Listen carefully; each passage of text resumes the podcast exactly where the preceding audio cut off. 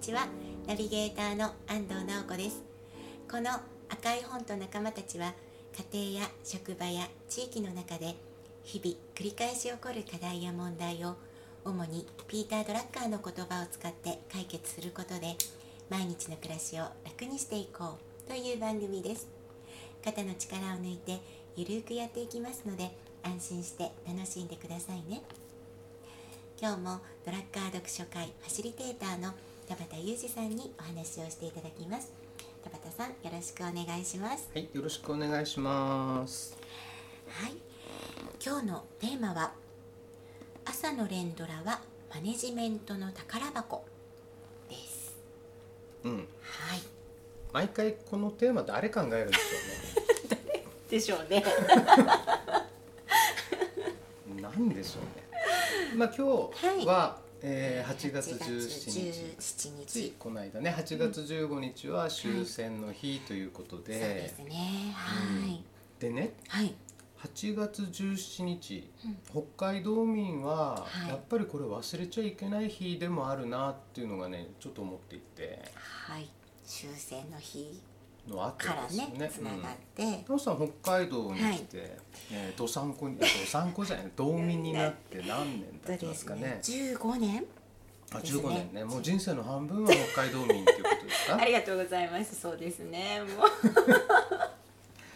うはい。ん、でねう、ん。えー、とこの8月17日17日はい。まあ18日未明っていううんはい話でもあるんだけど、そうですねはいシムシュ島の戦いはい、シュムシュ島の戦聞い。いたことありますよはいね、、あります。はい。でもねこの番組聞いてらっしゃる方でシムシュ島の戦いって聞いて、はい。あそれね知ってる知ってるっていう人はひょっとしたら少ないのかもしれない少なくとも学校じゃ教えてくれないんですそようですね、学校では 教えてもらってないです。学校では教えてくれないえ、それね、北海道の学校でも教えても教らわえてないですねあそうなんですね。北海道の学校は特に教えないと思いますよそうなんですか。そっかなね。ぜかは知らないけれどそっかね、こ学生時代ってね、私ずっと北海道じゃなかったからね。うんうんうんやっぱり北海道に来てから知ったことではありますけど、はい。あのシムシュ島そもそもシムシュ島って「島」ってつくから島の名前だなっていうのうすうすわかると思うんだけど、そうですねどこにあるのっていうと、はいうんうんあ今え一これ一生懸命こう手で手こうでややっっててるるけどね、多ラジオ分じ聞ゃいて伝わらないでする人ねは。すみません。えー、と北方四島って北方四島わかりますね、はい、えーで、えーそれのずーっと東に伸ばしていくと北方領土っていうのがあったんですはい、はいね。でその北方領土で一番東の外れうんもう隣はアリューシャンうんアリューシャン列島なんですけど、えーそこの一番東の外れにシュムシュ島があったんですよね。。で、えー、と当時はそこはい日本ですからね、はい。日本当時はっていうか、うんまあいろいろ説はありますけどねちょっと説はあるけどはいえー、と日本です間違い、はいあと南樺太とうんね、はいうんこれはずっと国際法上まあ、未だに日本なんだけどね、はいで、えー、とこのシュムシュ島の戦いは、えっと、あポツダム宣言を受諾して、はい天皇陛下当時の昭和天皇が、はいあー終戦の御事乗り発したのが8月15日ですよね。はい。でうん多英型起用多英っていう皆さんご存知のやつで、はいえそれで日本は武装解除するわけですよ。うんはい。ところが、はい。えーロシアはうん8月15日にポツダム宣言受諾したの分かっていながら17日になってからうん今度攻めてくるんですよね、そうなんです北ね方領土それからあのはいカラフトもそうなんですけど、うんえ攻めてくると。はい。で一旦武装解除しているものに対してうんえ命令が出てるからね。はい。で本当に、えー、とそのシュムシュ島には、えー戦車第11師団っていうね、うんはい最強の戦車部隊があってそれも全部、えー戦車を武装解除していくんですよ。はい。でも、えーその、えーロシアが攻めてくるっていうのが分かったんで急遽もう一回迎え撃つ準備をして、うん全員決死の覚悟でって本当に決死だったんですけど、うんそうですねえー戦って、えーロシアがあー北海道の、まあ、本本土に行ってるのかな、うん本島に攻めてくるのを一日でも自分たちが捨て石になって遅らせようとうんうんでその時にねその、はいえー戦車隊をうん仕切っていたはい連隊長、はいえー池田末夫さんっていう連隊長がいたんですけど、はいこの人ね戦車隊の神様って呼ばれるぐらい、はいえーとても戦が上手っていうか、はいまあ、マネジメント上手なんですけどね、はいこの人が、えーとまあ、武装解除してるわけですよね、うんで部下が、まあ、たくさんいるとはいで戦ったら全員死ぬのは明らかなんですよ、うん誰一人生きて帰れないっていうのが分かっていて、はそいして全員の、えー部下を集めてうん訓示をするんですね、はいこれから戦うっていう時に、でそれも命令だけで行くんではなくって、みんなの意見を聞いて決めるっていう非常に日本的なやり方はいをするんですけど、その時の言葉がちょっといい、いいなっていうかえっ、とねこう聞くわけですね部下に聞くと。はいで赤穂浪士となってはい恥を忍びうん後世に仇を報ずるかうんもしくははい白虎隊となりはい民族の防波堤として玉砕するかうんこう聞くんですようどうも霧の中でこれを聞いていたらしく、んそして、えーと「白虎隊とならんとする者は手を挙げよう」とこう言うんですね。そしてバーッとバサバサバサッとこう動いてる感覚があってその時にねなぜか霧がスーッと晴れる。はいで見た時に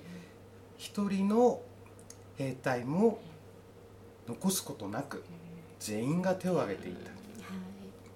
これでえっ、とね何日持ったのかな17181920い1週うんにとかです一よね週間近くはいそこではい頑張るんですようん玉砕するんですねはいでこの日にちがなかったらうん当時ロシアはうん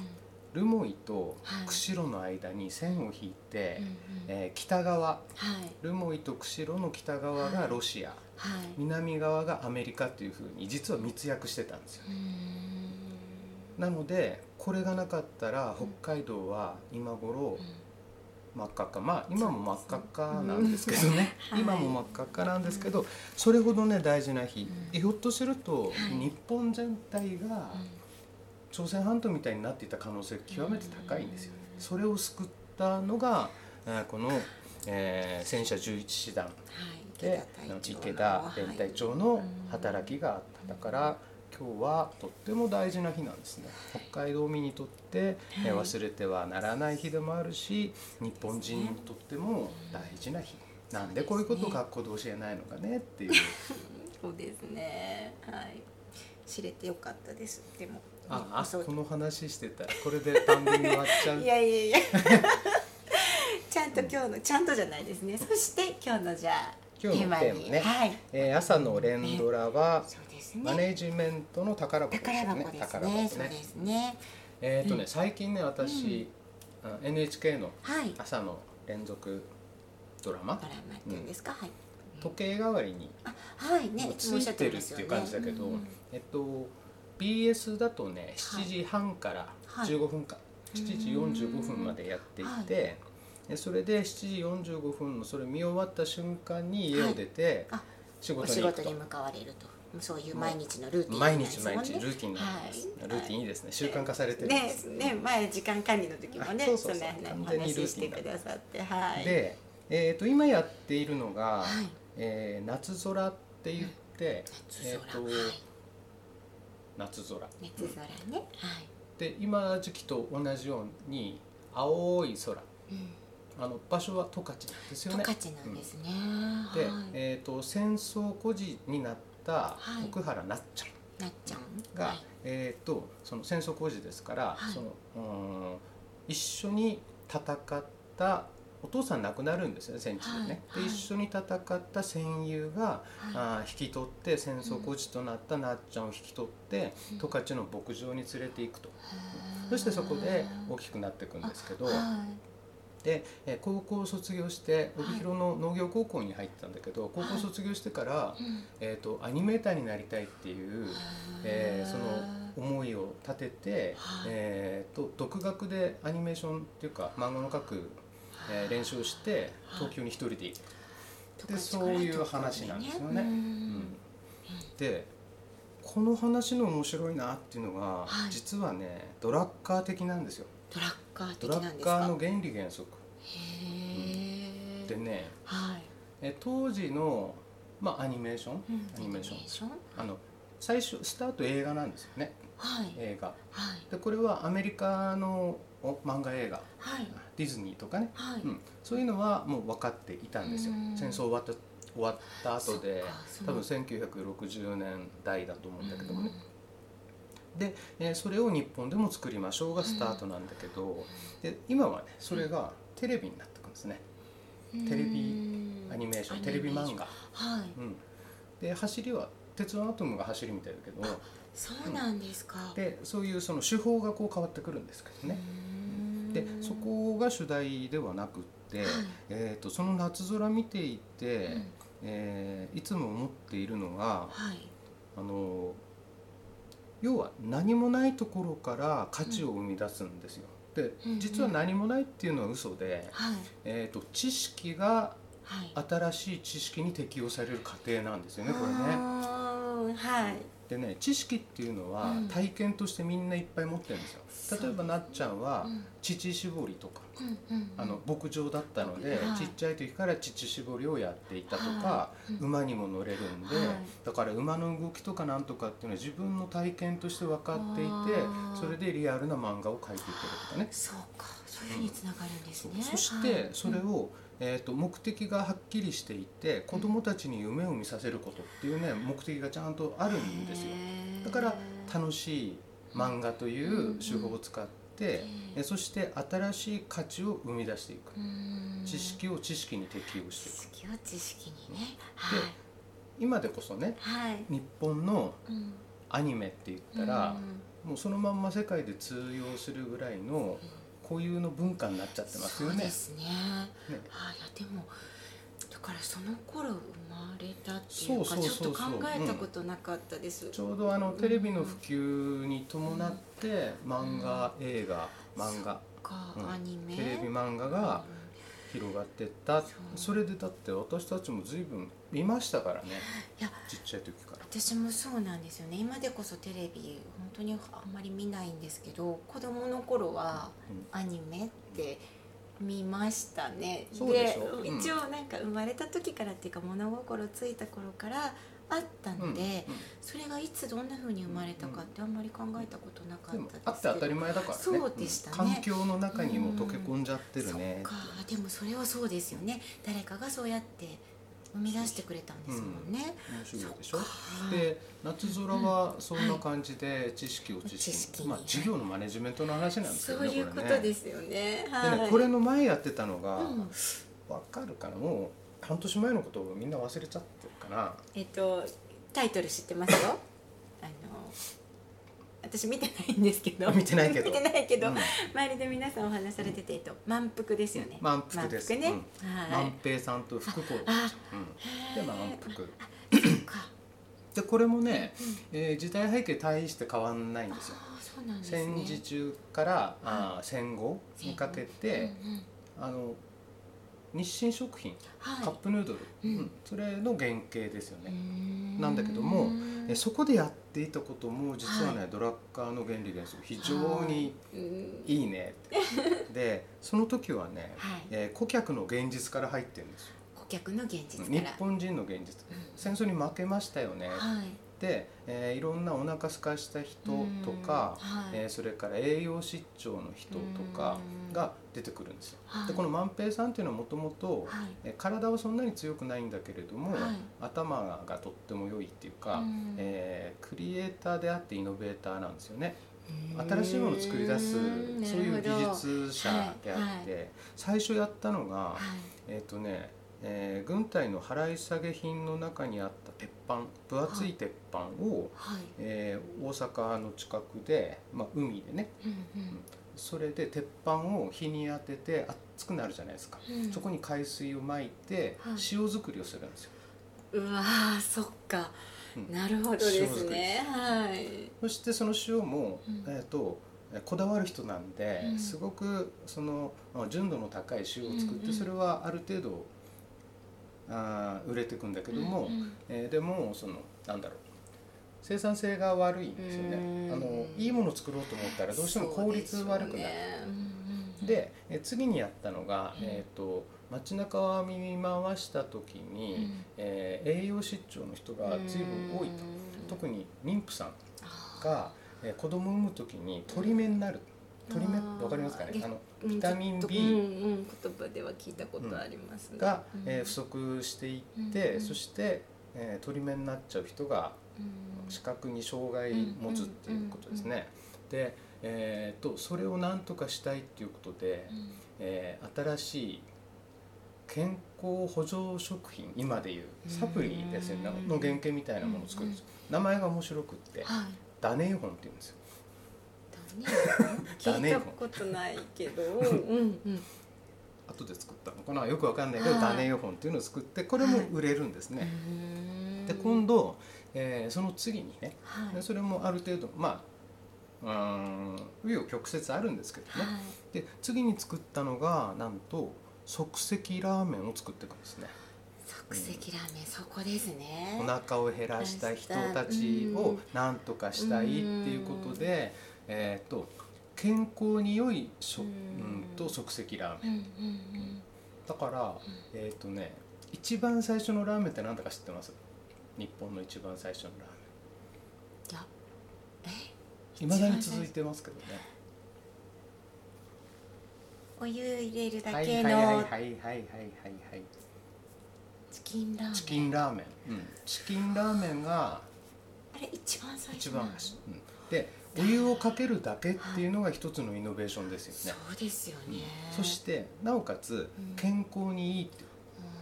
うーんあれ厚生労働省当時のはいまあえっ、となんだろう保健省なのかな、ううんうんうんんからお墨付きもらってるんですよそうなんですねだから大好きですよ健私健康ダメなんとか今でもついてるのかな、うーん、わかんないんですけど、子供の頃から大好きですねだから、はいあの体に悪いものは絶対使わないっていう、うんそういうポリシーのもとで、えー作っているのそうだったがん、ですねえーあの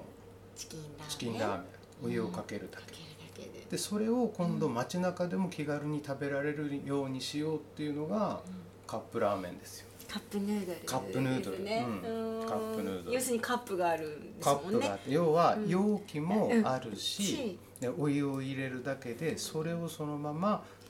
食べられるでこれで一つのファッション作っちゃうんですよねあそうですね、でこれのどこがドラッカー的なのっていうと、これは知識をはい製品に適用してるんですよはいそうですねでスタートは顧客の現実、現実はいそして顧客の欲求客の欲求要は顧客の現実お腹減ってうるん食べるものがないうん全て不足しているって現実がありますよね、はいそしてお腹いっぱいもの食べたい健康になりたい元気になりたいうんそこにそっか商品製品をそこにドーンとぶつけていくんですようんだからうまくいくんですよねそうですね、全く原理原則の通りそうそうですそう、ねだからはい、なんていうのかなうんまあ原理原則通りやったら必ずうまくいくってことじゃないんだけど、うんそれを無視したら失敗するよ、そうですねなあの、うんえー夏空にしても満腹にしても随は分い失敗してる場面も出てくるんですよ、はいはいその時も、うんえー反対から見るとあこれはドラッカーの原理原則のここに合ってないからだよねってのも見えてきたりしてだそうなんですねそっかから見方がねいや面白いですね面白いそうやって番組を見たらなんかこう気づくこととか見えてくるものがうんいろいろありそうですねそうなんですよそうですでねこれって、うんあの NHK の朝ドラだけの話じゃなくって、うんはい私たち日常で暮らしてる時にも、はい、えー隣のおじさんがあいこれで失敗したな、つまずいたなっていう時に、はいあそれってドラッカーの原理原則のここに反してたからだよねとかっていうのがね、見えてきたりすそっるかんですよね。そういう見方したら、ほんといろいろ見え面白いですそよう面白そう、いやでたまに経営者の条件ポッと開いて、ほらほらここにこう書いてあるじゃないとかってやるなるほ とど面白いですね。いやだからその朝のねどこの連ドラに関してはやっぱりそういう話題が出ましたよね。あの読書会でもね読書会でもその出るドラッ好きなカ人いーのるからかね皆さんドラッカリアの方たちが満腹とか夏空とかのお話されてたのを聞いて本当はねちょっと見たいなと思ったんですけどやっぱり見る習慣がなくて結局まだ一度も見れてないんですけどはい、すごくなんかやっぱり見てみたいなってたまにそういうところも、そういうふうになんか番組とかをね、遊びながら使っていくみたいなところがいいんじゃないかなと思うんですよね。見たいですねいいですねはい宝箱宝箱はい、マネジメントの宝宝箱でしたねはいわかりました今日もありがとうはいございまありがとうござし、いましたた番組では皆さんからのご意見ご感想を募集しています解決したい課題や問題も大歓迎ですメールアドレス赤い本 .company.gmail.com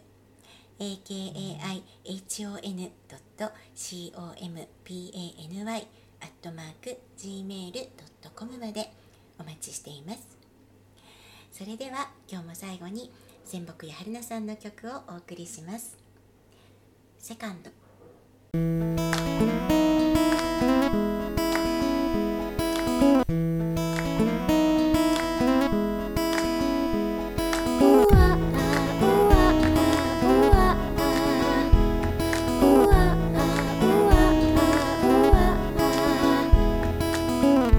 目覚めたら導かれた行きなさいと頭の中響く声何も知らず寝てるであろう君を愛してるこのままじゃ終われない証残したい何を言われたってもう遅い急ぐ足早に Oh, oh, oh, oh, oh, oh, oh. 2キロ先の君の家で最後の私を見せてあげる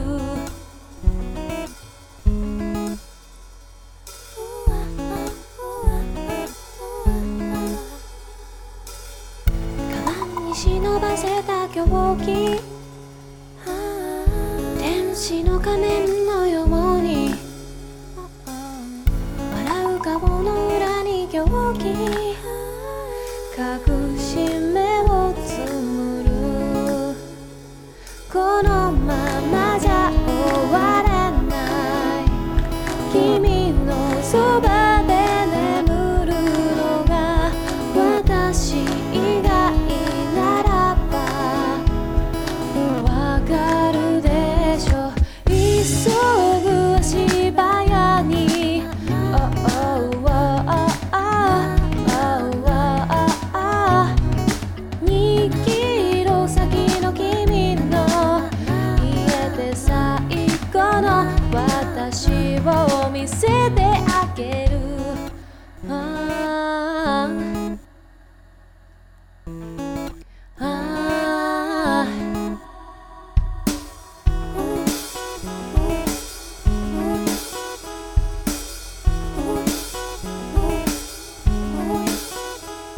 このままじゃ終われな